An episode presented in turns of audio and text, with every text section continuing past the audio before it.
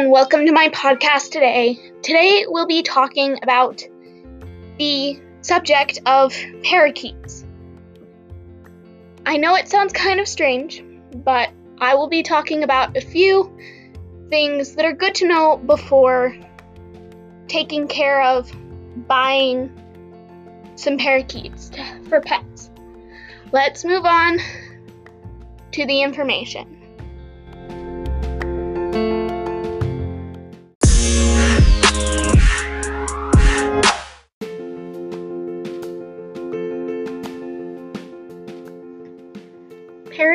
Are listed in the top three requested pets, just under cats and dogs, and they are generally less work than a cat or dog.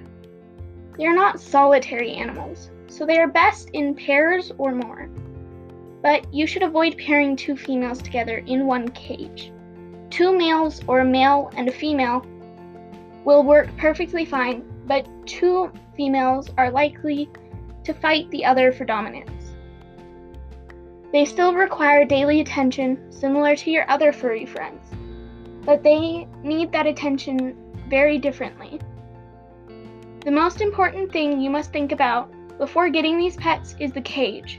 The cage needs many things such as food and water dishes, a place for the bird to rest, toys for the bird to play with, and a cuttlefish bo- bone to file down the beak and claws.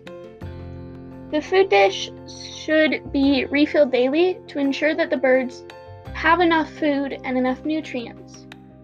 And the water dish should also be refilled daily and rinsed daily also to eliminate any bad bacteria that could hurt the birds.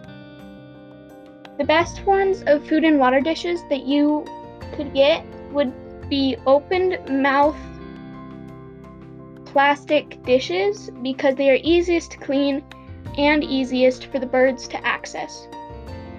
Parakeets tend to eat a variety of different foods, such as fruits and vegetables, a variety of seeds, and even fresh or dried lettuce. The cage needs cleaning daily, and every few days, you need to clean it with soap and water. At night, or whenever you need the birds calm and quiet, you can put a cage cover of some sort, for example, a towel or a blanket, over the cage so the birds will rest as if it was nighttime. The cuttlefish bone is one of the most important parts of the entire cage because the birds need something to file down their beak and claws. Because if not, they will get overgrown and they'll begin to hurt your bird. The toys are purely for the birds' fun and entertainment, but when they're not allowed out of their cage, they'll have something to do. Parakeets should have time out of their cage to fly around, obviously in a closed room, so that they can keep their wings strong and healthy and exercised. Parakeets can come in many different colors and hues. When parakeets are out in the wild, majority of which you'll see are either green or yellow or blue. But they can also occur, occur in colors like white and purple and pink and even red ones.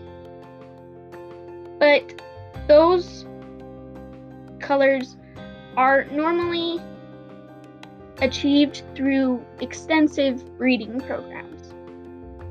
With all of this, the most common colors of parakeets are green, yellow, blue, or white. These colors are the most common colors you're going to find out in the wild areas of Australia where they originated from.